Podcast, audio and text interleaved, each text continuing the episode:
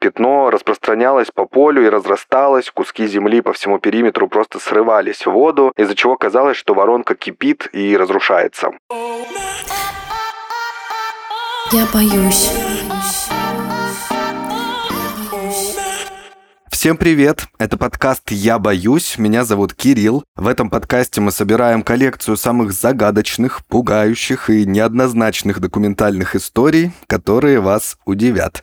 И сегодня очередь соло-выпуска. Сегодня я вышел на связь, чтобы рассказать вам про одно пугающее место на нашей планете. Если это ваш первый выпуск подкаста «Я боюсь», обязательно послушайте другие, потому что это специальный формат, а обычно мы встречаемся вчетвером, и такое я вам пропускать не рекомендую. Подписывайтесь и добро пожаловать. Ну а я начну свой рассказ со своего недавнего путешествия. В выходные мы с моими близкими ездили в Трусовское ущелье в Грузии, к озеру, которое находится недалеко от села Абано.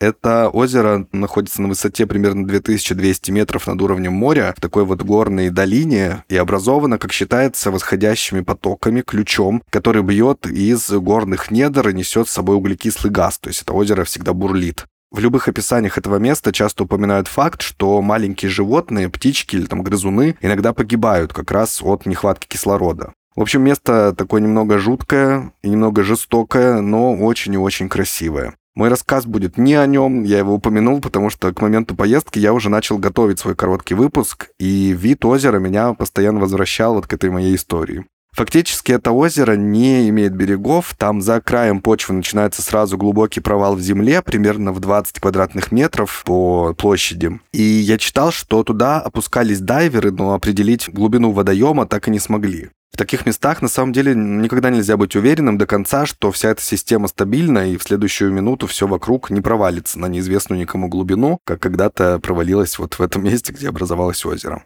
Ну и плюс у меня еще свежие воспоминания про озеро Убийцу. Если не слушали этот выпуск, обязательно послушайте. Там тоже история связана с углекислым газом. Меня, похоже, не отпускают истории странных водоемов. Сегодня расскажу о том, как наша матушка-Земля отобрала единственное жилище у многодетной семьи и чуть не уничтожила их собак. Для этого мы перенесемся в город Санта-Мария-Сакатепек в мексиканском штате Пуэбло. Поехали субботу, 29 мая 2021 года, семья Санчес, родители и их трое детей планировали провести как обычный выходной день. Санчесы жили в собственном доме, который строили последние четыре года и в который приехали совсем недавно, даже еще не завершили строительство второго этажа. Риберто Санчес был помощником каменщика, а его жена подрабатывала в ближайшем ресторане, чтобы накопить деньги на землю и начать строительство. Их мечта на самом деле вот буквально только что получила свое воплощение. Большая часть сбережений уже была потрачена, но супруги не теряли надежды, ведь скоро они смогут использовать посевные поля на своей ферме, достроить дом и оставить приличное наследство своим детям. Утро субботы выдалось очень комфортным для тех мест. К полудню температура поднялась до 24 градусов. Дел хватало всем. Отец семейства планировал продолжать постройку второго этажа. Дети оказывали посильную помощь, а мать готовила ужин для своих работничков и приводила в порядок первый этаж. В 18.30 по местному времени они услышали грохот.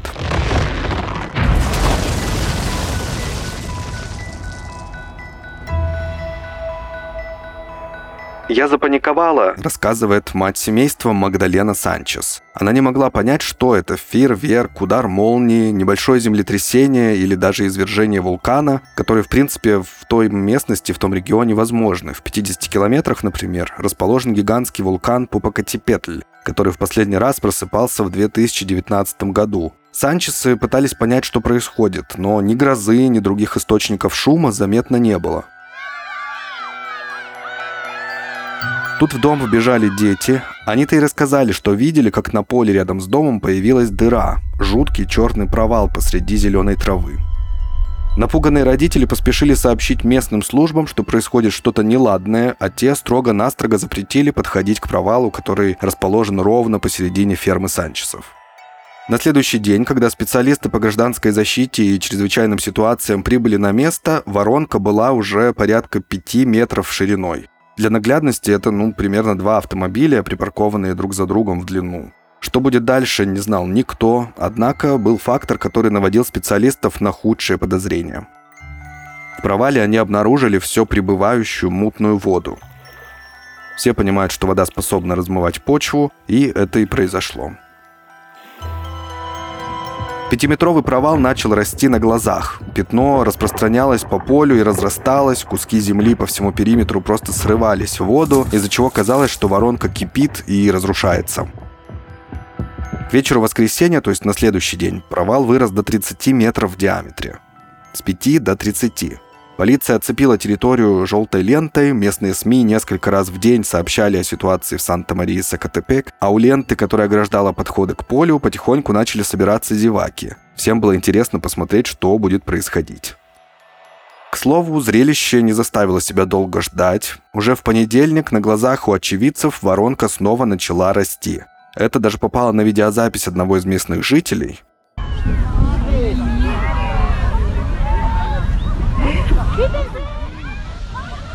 На этих кадрах земля просто в какой-то момент начинает обрушаться в воду. Люди на противоположной стороне провала бегут в испуге, разбегаются. Видно, что воронка движется в сторону дома. Это реальные кадры очевидца. Здесь я могу, понятное дело, только дать вам их послушать. Но все фото и видео вы можете посмотреть в материалах к выпуску. Мы делимся ими в наших соцсетях. Обязательно подпишитесь. Все ссылки есть в описании.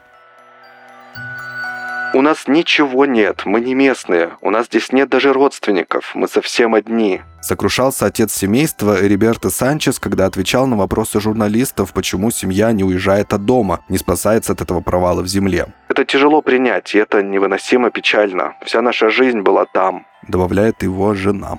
В итоге, после понедельничного обрушения воронка достигла 60 метров в диаметре. А уже во вторник координатор местной гражданской обороны Хосе Антонио Рамирес в телесюжете рассказывал.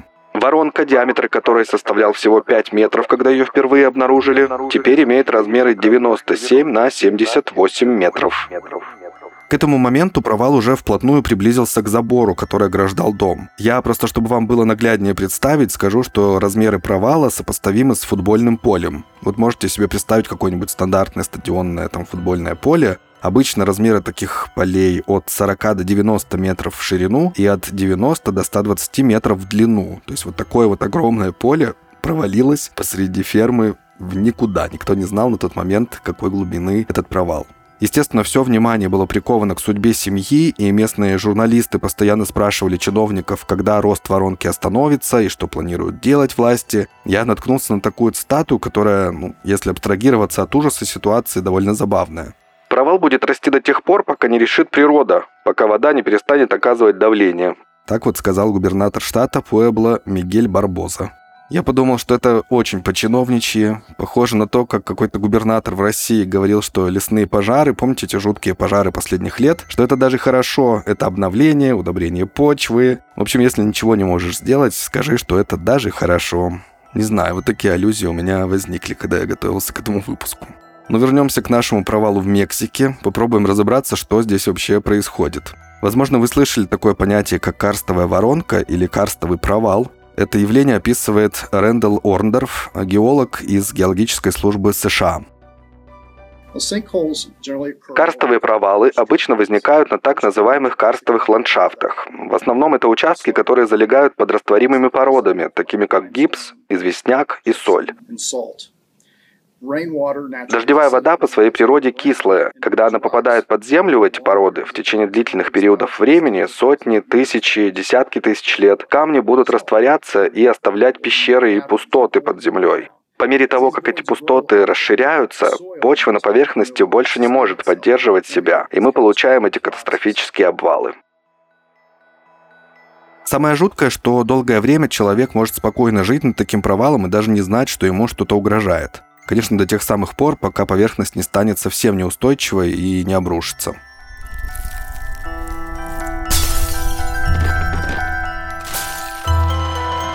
Так, например, произошло во Флориде в марте 2013 года. Там мужчина провалился под землю прямо вместе с кроватью, на которой лежал. Но я думаю, что вы можете себе представить эти заголовки в местных СМИ, что называется «Мем смешной, ситуация страшная». При этом там был большой дом, и пол провалился только под его комнатой. Его пытался спасти брат, но ничего из этого не получилось. Не вышло это и у пожарных, которые просто приехали на место, пытались обследовать провал и констатировали, что провал под комнатой может достигать 30 метров в глубину. Никаких признаков там бедолаги этого уже не удалось найти. Естественно, всех эвакуировали, проводить там какие-то обследования невозможно, просто из-за такой глубины. Что касается нашего дома на краю бездны в Мексике, местное министерство окружающей среды выдвинуло предположение, что спровоцировать провал могла добыча полезных вод и обработка полей. Дело в том, что на этой территории появилось несколько промышленных предприятий, в том числе компания, которая добывала воду и продавала очищенную бутилированную. Местные жители уже жаловались властям, что после появления этой компании в окрестностях у многих пропала вода в колодцах, а новой приходилось копать намного глубже, что уже не все могли себе позволить. При условии, что в этой местности централизованного водопровода просто нет, им пришлось закупаться водой как раз вот у этой конторы. Тогда Национальная комиссия по водным ресурсам не усмотрела никаких нарушений. Фактически, одна из теорий говорит о том, что при слишком большом освоении подземных вод потоки могли не успевать пополняться новой водой, осадочной или из подземных источников, а значит оставались большие полости, которые внутри обрушались и вот постепенно могли формировать ту самую злосчастную воронку, о которой мы сегодня говорим. Я не буду вдаваться в подробности, но лишь скажу, что одна местная компания, Бонафонд, кстати, это дочерняя компания группы Данон, которая управляет несколькими заводами по разливу воды в Мексике, стала предметом нападок протестного движения. После того, как появился этот провал на поле, недовольные жители прорвались на территорию завода и остановили производство.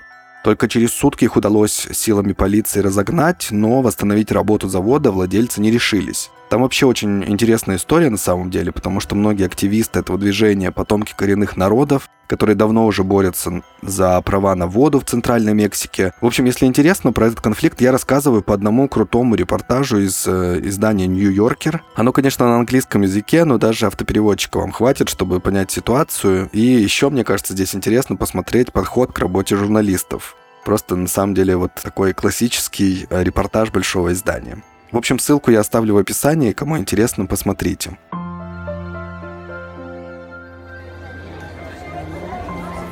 Как ни странно, провал мгновенно стал местной достопримечательностью. Сюда стали привозить туристов, приезжали местные жители, которые видели репортажи и хотели взглянуть собственными глазами на такое масштабное явление. Я оставлю в материалах фотографию, на которой 62-летний Никасио Торрес, который всю жизнь прожил в Сакатепеке, делает селфи на фоне воронки. В разговоре с журналистом Карлосом Мальдонадо он сообщил, что находится здесь из-за опасения соседей. Мы обеспокоены тем, что провал будет продолжать расти. Что с нами будет? Нас собираются эвакуировать. Нам некуда идти. На самом деле какого-то сюрреализма добавляет тот факт, что здесь же, неподалеку, пока местный житель фотографируется на фоне провала, женщина продает любопытным путешественникам конфеты. У дороги стоят уже столики с водой и фруктами, которые местные предлагают купить туристам. За небольшую плату туристов предлагают свозить на импровизированную смотровую площадку, чтобы наблюдать за падением дома, которые все, конечно же, ждут. Можно было с самых лучших мест, кушая кукурузу. Вот я не могу последний факт подтвердить несколькими источниками, но видел, что местная пекарня начала продавать хлеб с провалом посередине вот в качестве такого маркетингового хода. На фоне всего этого заявления делают уфологи. Довольно одиозный персонаж, который делал много странных заявлений и известен в интернете, Скотт Уоринг, заявил, что Центральная Мексика всегда привлекала инопланетян и что подземная дыра с водой – это вход в их подземную базу. Водой он заполнен, понятное дело, чтобы люди не могли воспользоваться их подземными тоннелями и попасть в процветающий город с населением 5-10 тысяч инопланетных существ. До этого, например, он по видео доказывал, что инопланетяне приземлялись в жерло Попокатепетля в момент его извержения. Ну и вообще постоянно комментирует любые катаклизмы в мире с точки зрения вот, воздействия инопланетян. Я все время, когда историю вот рассказываю, разрываюсь между драматичностью происходящего и вот этим вот всем сюрреализмом.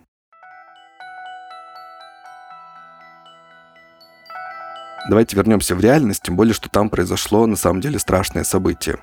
В какой-то момент в провал попали две собаки Санчесов, Спей и Спайк. Причем местные службы отказались спасать животных, потому что предсказать поведение воронки было невозможно. Только что у всех на глазах обрушались ее края, и руководство опасалось, что их люди погибнут.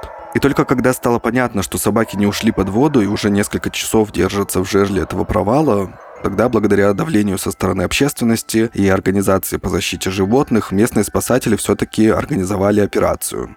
Пожарным предстояло спуститься в жерло этой дыры и достать собак. На самом деле все могло пойти не по плану. По мере того, как воронка разрасталась, большие куски земли постоянно отрывались от края, и никто не мог гарантировать, что грунт под ногами спасателей не провалится или что их не затянет вслед за огромным куском земли под воду. А поскольку на тот момент никто не знал глубину провала, нельзя было предположить, куда вообще этих людей унесет.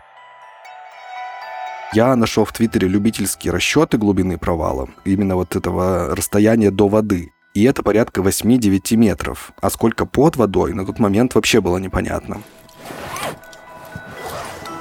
В специальной экипировке пожарных спускали на тросах вниз. Можете выдохнуть, обеих собак в итоге спасли. Операция эта заняла почти 72 часа, и все завершилось благополучно. Вы можете посмотреть на кадры с э, довольными счастливыми собаками в материалах к этому выпуску. После происшествия с собаками стало понятно, что тянуть уже некуда. Власти приняли решение эвакуировать семью, входить в дом запретили. Вокруг выстроили уже более серьезное ограждение диаметром 500 метров, э, чтобы уже ни животные, ни какие-то любопытные люди не могли туда пробраться. И нужно сказать, что не зря, потому что финалом этой истории стало событие, которое произошло 12 июня.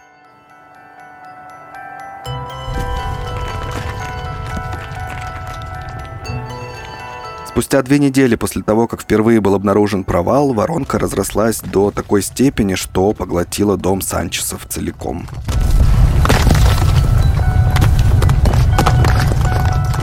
Здание просто провалилось с обрыва, упало в воду, в бездну, в которой, в принципе, благополучно и скрылось.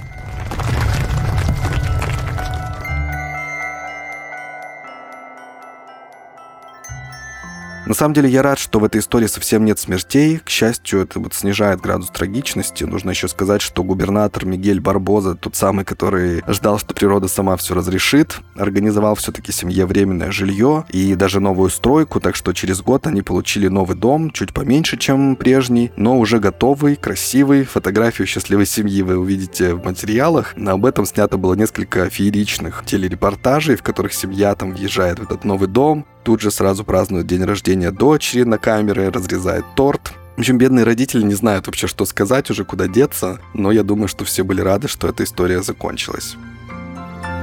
Но без пугающего послесловия я вас не оставлю. Геолог Рэндалл Орндорф в своем видео не только рассказывает про природные карстовые воронки, но и недвусмысленно намекает, что любой город, имеющий под землей инфраструктуру, тоже представляет собой своеобразный карстовый ландшафт. Где может быть роковая протечка воды или подмывание грунта, едва ли кто-то может вообще угадать. Есть и другие типы карстовых провалов, которые являются результатом деятельности человека. Города, городские районы, под которыми проложены трубопроводы, канализационные линии и другие коммуникации, в основном являются искусственными пещерами. Так что в любой момент, если у вас под землей есть пустота, точно так же, как в естественной системе, у вас есть потенциал для обрушения. По мере того, как наша устаревшая инфраструктура приходит в упадок, мы обнаруживаем, что трещины в этих канализационных и водопроводных линиях приводят к просадке грунта, что также приводит к обрушениям. Оставлю вас с этим. Мы сегодня с вами побывали в пугающем месте в Мексике, но подобные природные провалы наблюдаются по всему миру, в том числе и в России. Из таких громких в 2013 году в поселке Бутурлино Нижегородской области образовалась воронка диаметром почти 85 метров. В результате просадки грунта там ушли под землю три здания, в том числе один жилой частный дом. Он полностью провалился. В общем, к счастью, в той истории тоже жители успели эвакуировать, но, к сожалению, предсказать, где появится провал в следующий раз, в какой точке мира, мало кто может. На самом деле ученые составляют определенные геологические карты, по которым, в принципе, можно определять более или менее опасные места, но эта работа ведется не очень хорошо, причем не только у нас в стране, но и в других странах, просто из-за недостатка финансирования.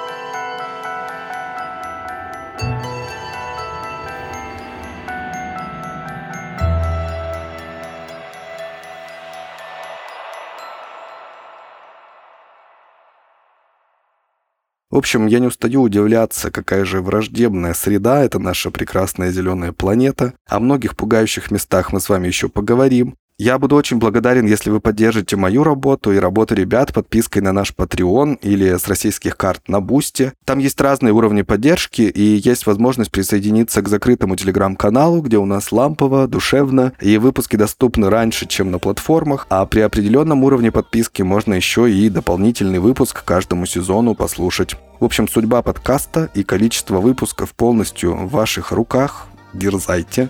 Еще поддержать нас можно оценкой в Apple подкастах. Давайте уже добьем там до 500 отзывов. Ну, нам будет очень приятно, а еще и полезно, потому что это продвигает подкаст и дает возможность другим людям его услышать. Мне кажется, он этого достоин. Если вы не видели карту с огоньками подкаста, там отмечены города, из которых вы нас слушаете. Ссылку найдете в описании, посмотрите обязательно. Если свой город не найдете, напишите любым удобным способом, обязательно зажжем ваш огонек. На этом все. Всех обнимаю. Услышимся через неделю в большом выпуске. Пока-пока.